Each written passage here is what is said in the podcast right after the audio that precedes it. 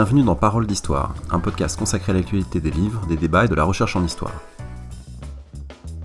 Je reçois Jean-Paul Demoule, et dans ce premier volet de l'entretien, qui sera en deux parties, on parle du néolithique, autour de son livre Les dix millénaires oubliés qui ont fait l'histoire aux éditions Fayard. Bonjour Jean-Paul Demoule. Bonjour. Vous êtes professeur émérite de proto-histoire européenne à l'Université Paris 1 et vous avez euh, euh, publié de nombreux ouvrages, euh, plusieurs dont on va parler aujourd'hui. et je suis d'autant plus heureux de vous recevoir que c'est un travail à mes yeux de vulgarisation remarquable et de vulgarisation au sens le plus noble du terme, de la divulgation des savoirs sous une forme accessible tout en restant intellectuellement exigeante, qui donne au lecteur les moyens d'aller plus loin et ce travail autour euh, principalement du néolithique, euh, de l'archéologie euh, et de ses apports à la compréhension du passé me semble d'autant plus bénéfique que ces approches ne sont pas encore, ne sont pas forcément très présentes dans l'espace public où, on pourra peut-être en parler, il y a beaucoup de caricatures sur ce passé en particulier préhistoire, même si c'est pas la période qui a le monopole des caricatures, et puis dans l'enseignement aussi, où c'est pas forcément, ce ne sont pas forcément des, périodes et des approches très valorisées, et on s'en rendra peut-être compte d'ailleurs à mes questions. Moi-même, hein, comme historien contemporanéiste, j'ai très très peu euh, été frotté euh, de méthodes ou de questions liées à l'archéologie, euh, puisque je n'ai jamais rencontré dans mon cursus en fait. Hein, et en ça, c'est assez symptomatique peut-être qu'on pourra parler de, la nécessité de valoriser ces approches, notamment dans l'enseignement. Alors on va discuter aujourd'hui de plusieurs ouvrages, des ouvrages déjà parus, très intéressants, notamment on a retrouvé l'histoire de France, qui existe en, folio l'histoire, un récent dossier de la documentation photographique sur le néolithique, tout à fait remarquable, notamment pour les enseignants et enseignantes qui sont nés à s'emparer de ces questions, mais où sont passés les Indo-Européens, euh, qui est paru au Seuil, qui est une enquête de, longue haleine euh, et très stimulante autour d'une question qui a beaucoup travaillé les sciences humaines au sens large euh, depuis deux siècles. Et le plus récent, c'est Les dix millénaires oubliés qui ont fait l'histoire, publié chez Fayard, quand on inventa l'agriculture, la guerre et les chefs, hein, et vous synthétisez finalement toute une, approche du néolithique. Alors on va essayer donc de, de, passer un petit peu en revue ces travaux, en commençant peut-être par ce livre, Les dix millénaires oubliés. Je voulais savoir comment vous l'aviez écrit. À le lire, j'ai l'impression que vous aviez en tête un livre utile, un livre aussi pratique, notamment parce qu'il y a à la fin un lexique, il y a une sorte de, récit abrégé de l'histoire humaine.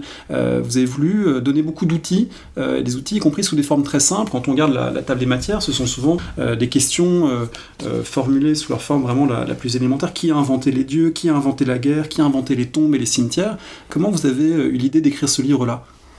Euh, j'étais parti du, livre précédent, euh, et justement, euh, on a retrouvé l'histoire de France, où, qui, lui, la première partie est par chapitre chronologique, et il y a un chapitre justement sur le, néolithique, et je parle des millénaires zappés à ce propos. Et donc, j'ai été contacté par la, responsable de, de, chez Fayard qui m'a dit que ce serait une bonne idée de développer, de, de faire un livre à partir, à partir de, de ce chapitre. Euh, en y réfléchissant un peu plus, je me suis dit qu'effectivement, euh, c'était ça pourrait être euh, monotone et pas forcément intéressant de le faire euh, de manière purement chronologique, euh, de raconter tout ce qu'on sait, tout ce qu'on sait pas de l'origine de l'agriculture jusqu'à l'apparition des premiers États. Et donc je me suis dit que c'était plus intéressant de le, poser en, question justement, en, grande question, ce qui évidemment a un petit risque de répétition, mais je crois qu'il n'a pas été trop trop important. Et c'est en même temps donc pour euh, structurer ça, euh, j'ai fait aussi quand même une chronologie euh, à la fin détaillée, un, glossaire, un, index pour qu'on puisse s'y retrouver. Mais il m'a semblé que effectivement, c'est des questions qu'on se pose assez, qu'on pourrait se poser couramment ou qu'on se pose. Que les élèves pourraient poser aussi. Aussi, oui, sur la, guerre, la domination masculine, ou même bêtement l'agriculture, puisque tout, tout tout, commence de là.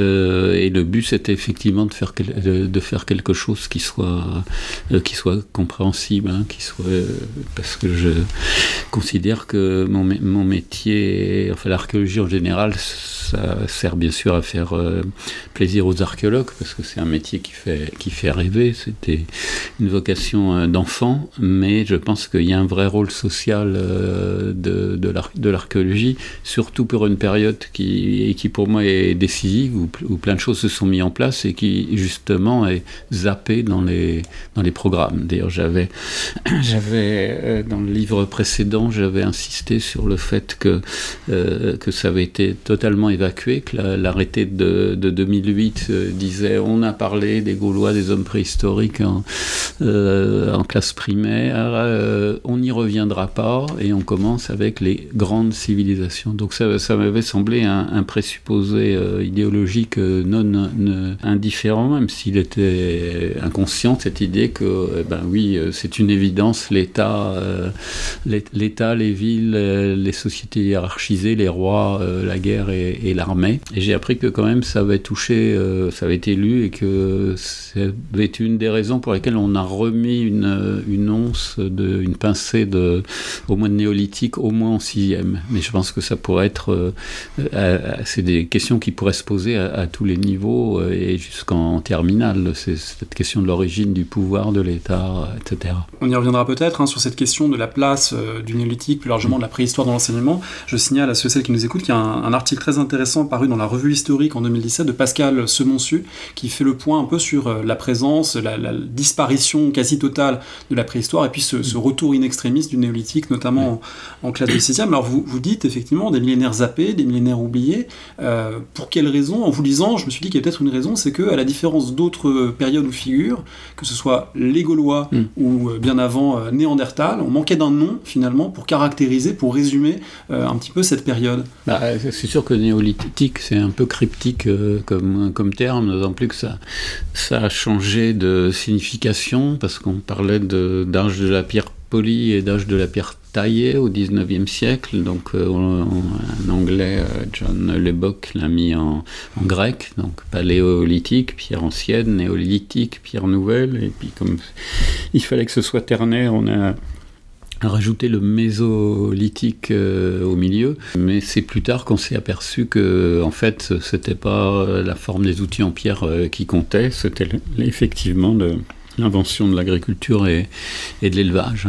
Et c'est l'archéologue euh, anglais, enfin anglo-australien Gordon Child dans les années 30, qui était en partie euh, marxiste, mais pas, pas seulement, qui a effectivement commencé à, à faire une histoire économique de, de, la, de la préhistoire. Alors effectivement, c'est moins facile euh, à accrocher et c'est moins ça impacte moins dans l'imaginaire. Bon, les Gaulois, c'est la construction du roman national, même si c'est une construction qui est assez récente, qui à peine un, siècle et demi.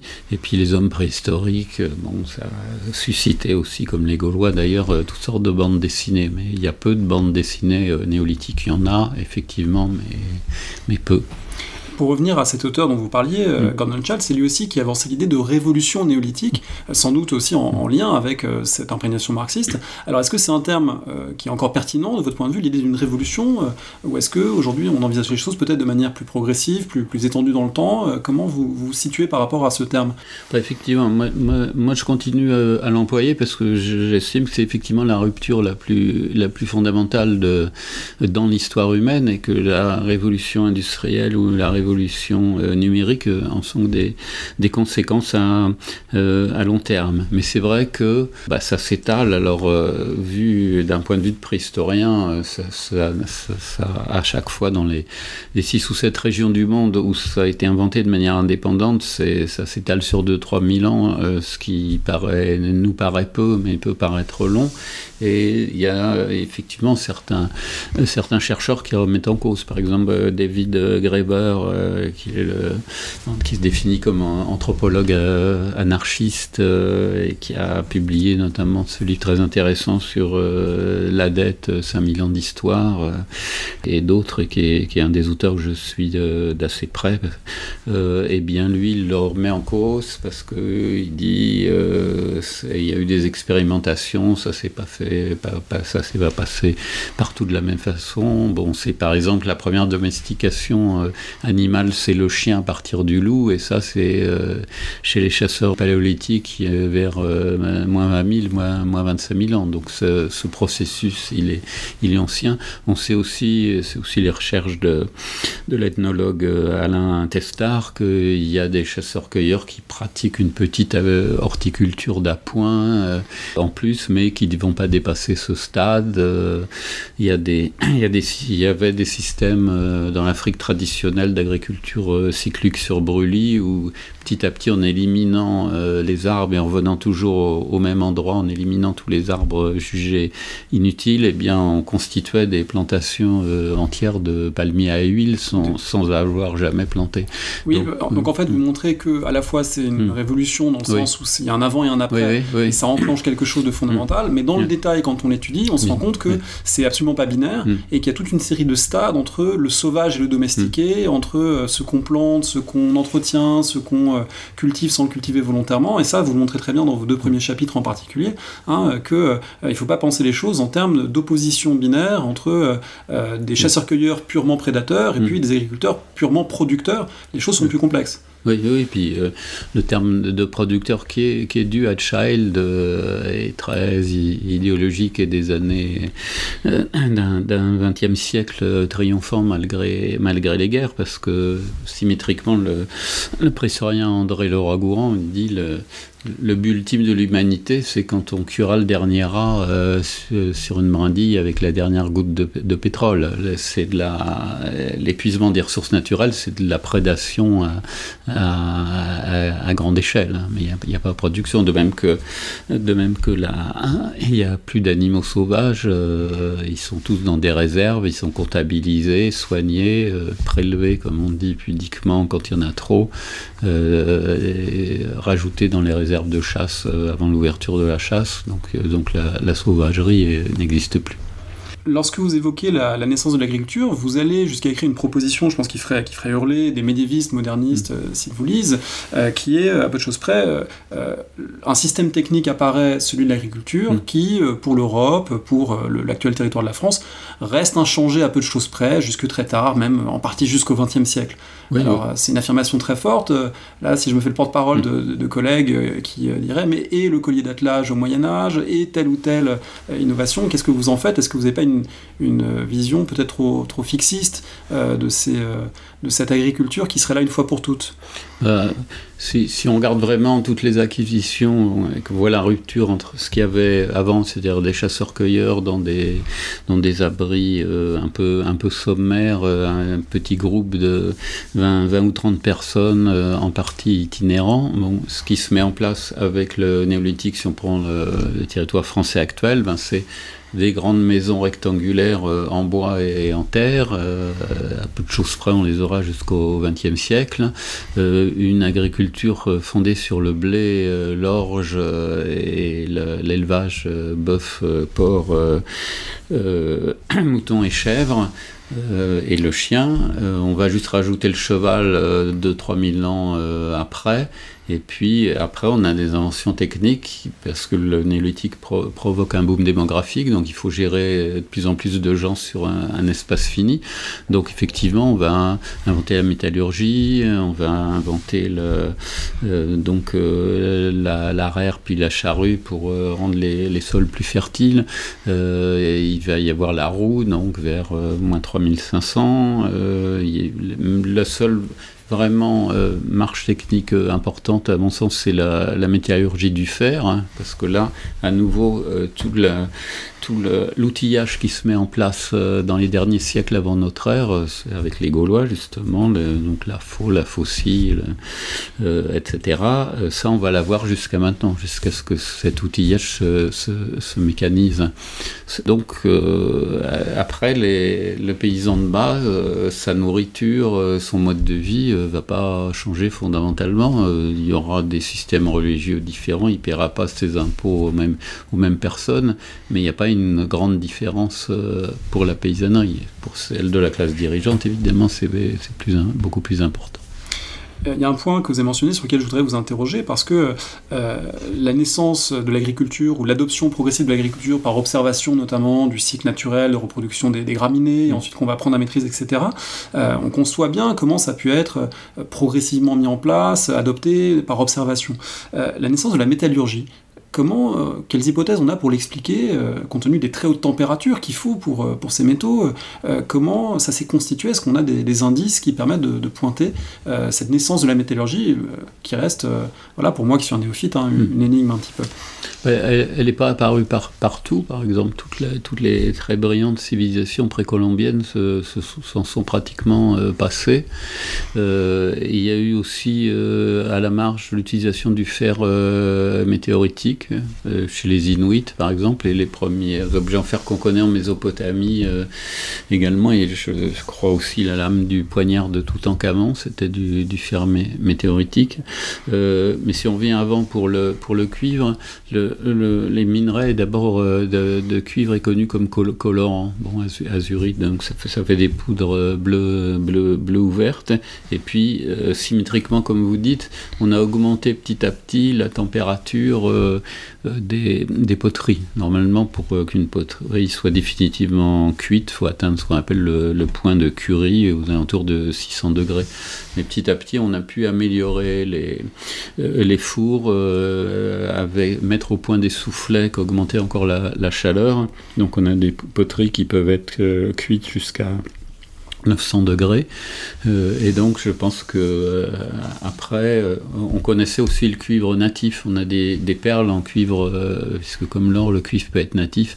On a des perles en, cuivre natif dans du néolithique turc vers, vers moins 8000, comme à Tchaïonu. Euh, donc, donc tout, tout, tout, ça, tout, ça, est connu et effectivement si on l'étale sur euh, des siècles euh, avec des, avec des, des, tentatives, des retours en arrière, avec la curiosité qui, caractérise le Homo sapiens parmi les, les primates, on obtient ça progressivement. Puis après on a pu passer au fer avec des températures encore, encore plus, plus hautes. Et et l'avantage du fer, c'est que c'est qu'il y en a beaucoup plus dans la nature, euh, donc c'est plus démocratique entre guillemets, donc ça s'est répandu encore encore plus parce que le cuivre tout seul est, trop mou, donc ça reste surtout un objet de prestige. Quand on rajoute 10% d'étain, peut-être obtenu euh, quand on avait des, métaux un, euh, un, peu impurs, on s'est aperçu qu'il y avait certaines impuretés. Il y a l'arsenic aussi qui peut exister à l'état naturel, et qui, etc. Donc le, le bronze permettre euh, certains objets, mais qui vont rester encore de, de prestige. Et avec le fer, euh, ça peut se répandre. Et faudra attendre ensuite l'invention de, enfin l'invention la métallurgie du, de l'aluminium au 19e siècle pour avoir un, nouveau matériau très répandu. Il y a une question qui revient souvent dans ce livre et plus largement dans vos travaux, c'est euh, la question liée d'ailleurs du nombre et de l'espace, hein, euh, mm. liée à la question des migrations mm. finalement. Mm. Pourquoi les hommes néolithiques se déplacent euh, depuis le Proche-Orient vers l'Europe et vers ce, Finistère de l'Europe qui est la partie ouest du continent, l'actuelle France Vous dites, si je, je résume peut-être grossièrement, eh bien les groupes humains grossissent, et lorsqu'ils grossissent, eh bien, euh, plutôt que d'atteindre une taille critique qui les rend ingérables, au-delà de quelques centaines peut-être d'individus, ils vont se déplacer jusqu'à buter finalement sur une contrainte physique, jusqu'à buter sur euh, une côte, sur euh, un désert dans le cas égyptien ou mésopotamien. Euh, donc ça, c'est pour vous un des moteurs des migrations néolithiques et plus largement de, cette histoire?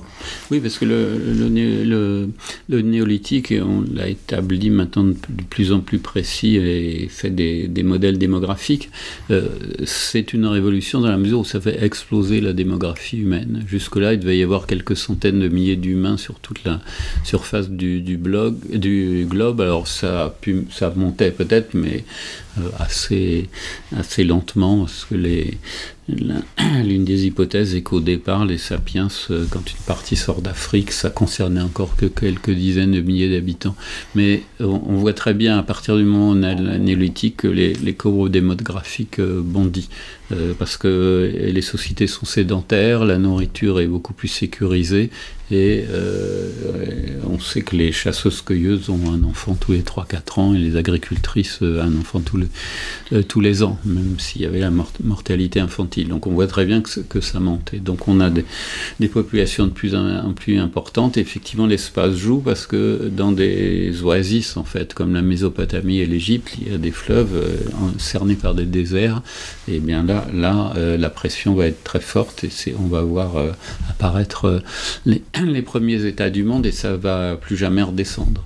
Dans des espaces plus ouverts comme l'Europe, effectivement, il y a une espèce de fuite en avant, mais quand on arrive, c'est exactement quand on arrive au mur de l'Atlantique qu'on voit apparaître les, phénomènes de différenciation sociale et c'est ça dans les différentes régions. Mais dans des régions où il n'y a pas qui, qui, fonctionnent moins comme des masses écologiques, ben, ça monte et puis ça redescend régulièrement, euh, ce qui effectivement est aussi intéressant pour poser le problème du pouvoir et de la résistance au pouvoir. Alors du coup, j'aimerais vous interroger sur une, tension qui me semble exister dans votre écriture, dans vos travaux, entre d'un côté cette vision de, de, détermination assez lourde par le nombre, par l'espace, et puis ce que vous écrivez notamment dans la conclusion de ce livre sur l'idée que l'histoire n'est pas linéaire, n'est pas nécessairement écrite euh, prédéterminée, que ça peut être, vous dites, une histoire buissonnière avec d'autres alternatives possibles. Comment on concilie hein, à la fois ces, déterminations spatiales qui existent et puis le fait que d'autres possibles, y compris au néolithique, pouvaient euh, advenir? C'est depuis les, travaux de Pierre Clastre dans les années 70, et qui, a disparu euh, prématurément, euh, qui, argumentait, de par l'expérience d'ethnologue, que en fait, les sociétés, assez naturellement, vont se prémunir contre la montée de pouvoir trop fort. Donc le, big man, comme on dit, de, de Papouasie, eh bien, pour assurer son, son clientélisme son pouvoir, il est sans arrêt obligé de redistribuer ses, richesses. Et quand on l'enterre, on l'enterre avec, avec tous ses biens, on casse les dents de cochon, euh, etc. Ce qui, les archéologues vont se dire, ah ben, il a plein de richesses, donc il, donc il était puissant, etc. Mais sans voir que justement, c'est aussi une manière de détruire euh, les, les, richesses. il y a un moment où les, des élites euh, le, un patron du 440 se fait pas enterrer dans sa Rolls avec ses paquets d'actions et, et, ses, lingots d'or. Euh, donc euh, il y, a, y, a, y, a, toutes sortes de, de mécanismes. le grand guerrier doit sans arrêt remettre son titre en jeu. il y a aussi des mécanismes de, de dérision. Euh, donc euh, la question, elle est un peu dans l'autre sens. Justement comment le pouvoir a, pu, a pu s'établir et, comment ces mécanismes de résistance peuvent sauter. Mais justement, quand on regarde, si, on prend le cas de l'Europe occidentale ou de l'actuel territoire français, ben, on voit des moments, euh, les premiers signes justement d'inégalité, c'est très gros dolmens avec des dalles de plusieurs dizaines de tonnes. Donc il a fallu vraiment persuader les gens que c'était bien pour eux de faire ça pour les, pour les chefs. Ça dure quelques siècles et puis après on trouve plus du tout ça. On trouve au contraire des sépultures collectives euh, avec plusieurs centaines euh, de gens dedans. Alors c'est pas forcément une, euh, révolution démocratique, ça peut être simplement aristocratique. C'est les grandes familles contre, contre le pouvoir individuel. Et, et ça, c'est très régulier. Et puis si on prend l'histoire récente, bah, on sait qu'il y a des révolutions régulièrement. Donc euh, donc effectivement, euh, il, y a, il, y a, cette tendance lourde, l'augmentation indéfinie de la population humaine avec tout ce que ça va entraîner, mais on, on, observe de fait que c'est pas euh, partout un, mouvement linéaire. Il y a, il y a des bifurcations possibles. Voilà. Alors parmi euh, les bifurcations peut-être impossibles, mm. il y a la question de la domination masculine. Vous consacrez un chapitre mm. à montrer que, euh, contrairement peut-être à certaines choses qui ont pu être mm. écrites sur le, la préhistoire ou le néolithique comme le moment de la grande déesse mère ou du matriarcat, eh bien c'est bien un moment où s'installe, peut-être de manière définitive, en tout cas on a l'impression de le constater, euh, une domination masculine. Est-ce qu'on peut revenir sur ce qu'on sait du féminin et du masculin au néolithique et de leur agencement? Je pense que ça s'insère même, ça s'enracine même dans le paléolithique, que dans le paléolithique, il y a essentiellement des figurations animales, donc on se pense à travers les animaux, et les seules figurations humaines sont des représentations féminines avec les caractères sexuels exagérés. Donc on dit traditionnellement la fécondité, la fertilité. pour moi, c'était sûrement beaucoup plus une question d'essayer de penser la sexualité parce que l'espèce humaine parmi les primates et les mammifères c'est les seuls où les femelles sont euh, euh, tout le temps réceptives contrairement aux autres aux autres primates. Donc ça crée une espèce de tension sociale. Les plus anciens textes qu'on connaisse euh, comme l'Iliade c'est plein d'un ça commence par des infractions sexuelles et il y en a et il y en a tout le temps. L'histoire romaine l'enlèvement des Sabines etc en Grèce les, Amazones, les combats contre les Amazones. Euh, donc, euh, donc, donc c'est une, c'est une constante. Euh, c'est renforcé au néolithique dans la mesure où, au cours du néolithique, quand les, justement l'inégalité sociale devient de plus en plus flagrante, les représentations féminines passent à l'arrière-plan et c'est la figure de l'homme euh, en, figure de pouvoir et, en armes qui va devenir prédominante et qui va durer jusqu'à nos jours. Hein. Toutes les grandes statues de chefs partout sur les places publiques ou même les monuments aux morts qui sont des guerriers également.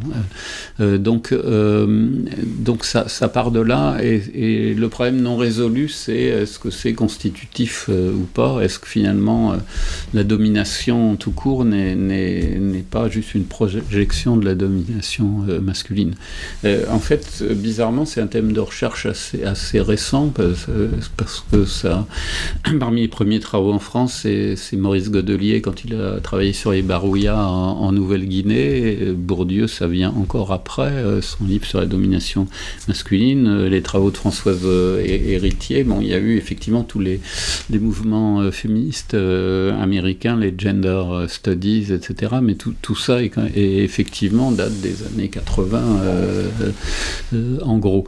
Donc la, la, réflexion n'est pas du tout terminée à mon sens, mais tous les signes qu'on peut avoir sont, vont dans le sens d'une domination masculine assez bien ancrée, parce qu'il y a eu cette idée fantasmatique au 19e siècle euh, par euh, notamment un érudit suisse, Bachhofen, euh, qui avait travaillé sur matriarcat, dit Mutterrecht, qui était que avant c'était les femmes et puis après c'est les hommes. Et ce qu'on peut voir, c'est que dans beaucoup de mythologies humaines, en fait, on justifie la domination masculine en disant ben, les femmes avaient le pouvoir, mais elles sont, s'en sont si mal euh, servies que du coup, euh, on a été obligé de la, leur reprendre. Et si on prend des textes euh, récents qui nous concernent, ben, c'est dans la Bible, c'est à cause d'Ève que Adam mange la pomme et il est dit que justement, elle accouchera dans la douleur et son mari la dominera, elle sera victime de ses sens d'une certaine manière, parce que la sexualité jamais très loin. Et Pandore, c'est pareil elle est inventée par Zeus pour punir les, hommes. Il n'y avait pas de femmes euh, avant, et elle laisse les mots sortir de la jarre, euh, etc. Donc tout, ça, euh, c'est en fait des justifications. Donc ça, a été repris par une archéologue américaine, Maria Gimbutas, qui, est, devenue une sorte d'idole d'égérie des mouvements féministes en Californie. mais c'est une, bonne cause, une, cause juste qui s'appuie sur des arguments faux.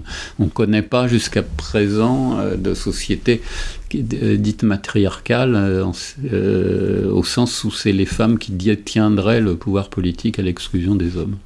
Alors cette, euh, ce patriarcat néolithique, il s'appuie mm. aussi, vous l'avez dit, sur la détention des armes. Mm. Vous consacrez un chapitre à la question euh, de la guerre euh, au néolithique, qui est une question d'ailleurs relativement discutée, mm. puisqu'il n'y a pas, il me semble, hein, de l'extérieur, un, consensus absolu.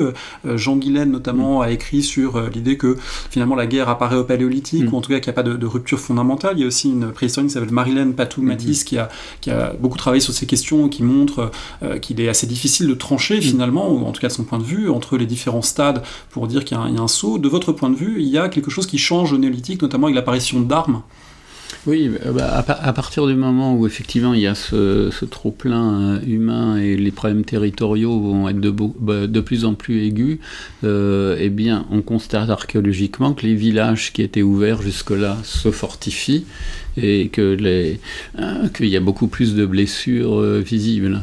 Alors, euh, effectivement, on va dire oui, mais on a des exemples. Il y a deux, massacres euh, en Afrique, un euh, au, Soudan vers moins 11 000 et un au, Kenya vers moins 8 000.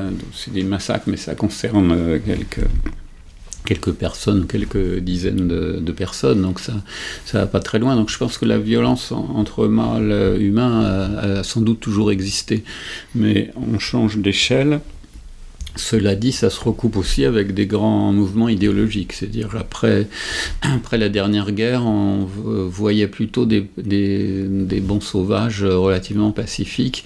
Et la chose était relancée euh, au moment de la guerre du Vietnam, notamment par euh, euh, un archéologue qui s'appelle Laurence Quillet et qui a été traduit en français, ça s'appelle Les guerres préhistoriques, et qui est un des inspirateurs justement du, du livre de Jean Guilaine, et qui a relevé que la guerre existe déjà chez les chez les chasseurs-cueilleurs.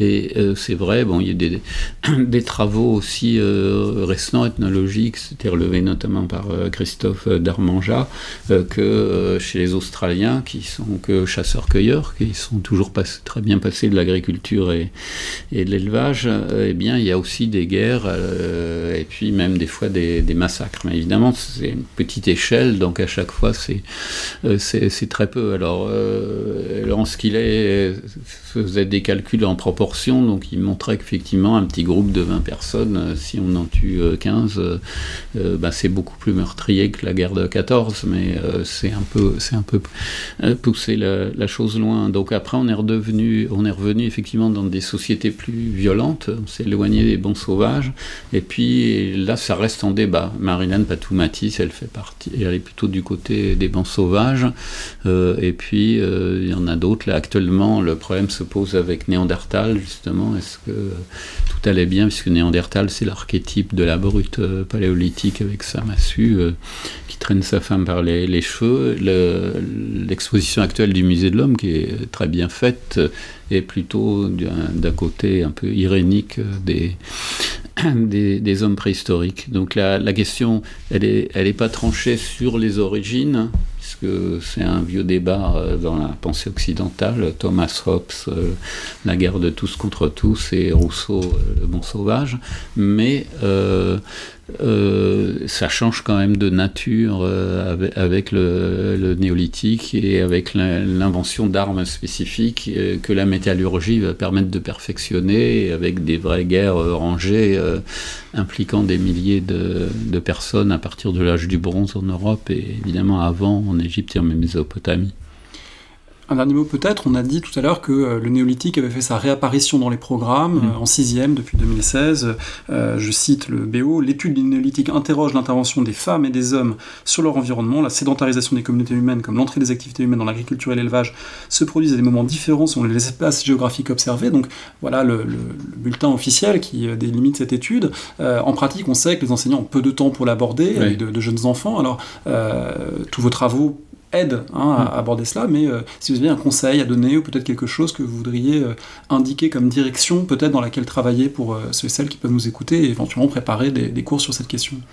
C'est vrai que c'est pas simple. J'ai participé plusieurs fois à des rencontres au rendez-vous de l'histoire de Blois sur ces questions avec des enseignants, étant moi-même enseignant, petit fils et arrière-petit-fils d'enseignants, mais souvent les gens me disaient ben oui c'est très intéressant, mais alors dans ce cas-là, dites-moi ce qu'on supprime.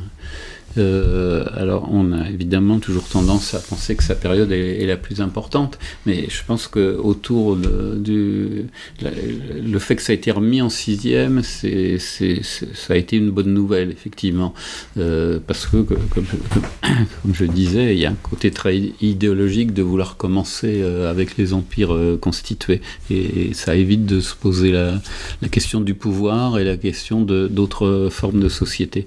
Mais je pense que euh, ceci ayant commencé, il faudrait aller beaucoup plus loin euh, dans, l'étude de, ce type de, société, de questions et, à tous les niveaux, puisqu'il y a aussi des. C'est pas toujours complètement chronologique. C'est d'ailleurs un peu bizarre de, de, suivre. Enfin, moi, c'est ce que j'avais subi comme enseignement. On prend les périodes anciennes en sixième on n'est pas encore complètement en état de réfléchir et les périodes modernes à la fin. Donc, des fois, on fait du, théma, du thématique et euh, poser, cette, poser la question du, du, pouvoir, de la domination masculine, de la violence, etc. Ça pourrait être posé à, à d'autres niveaux euh, et à des niveaux transversaux. Alors ça c'est l'idéal, mais en, en, pratique, comme pour l'instant on est dans ces programmes-là, est-ce qu'il y a un axe ou un, ou un objet peut-être euh, euh qu'on pourrait conseiller aux collègues, qui, qui pourraient utiliser, euh, qui pourraient montrer peut-être à leurs élèves? Si, euh, on peut prendre justement une, euh, une hache polie parce que c'est euh, ça qui permet à la fois de déboiser la forêt pour, pour ensuite semer et de construire des maisons en dur, ce qui était, sauf exception, pas le, cas jusqu'à présent. Les poteries, c'est plus complexe parce que on a le schéma proche oriental, on invente d'abord l'archéologie, l'agriculture et après le et après la, la, poterie. Alors que le, en Chine et au Japon, les chasseurs-cueilleurs inventent la poterie et ils passent à l'agriculture plusieurs millénaires euh, après. Donc, euh, oui, une, une vache euh, comme point d'entrée. Voilà, c'est banal. Parlons, mais, mais parlons ouais, en même temps pour ouais, les élèves ouais, ça. Très bien.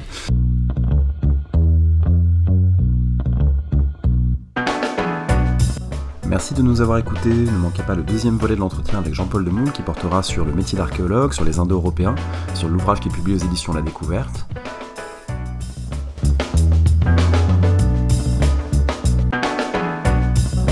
Vous retrouvez toutes les informations sur le podcast sur le site paroledhistoire.fr. Merci de votre écoute et à bientôt.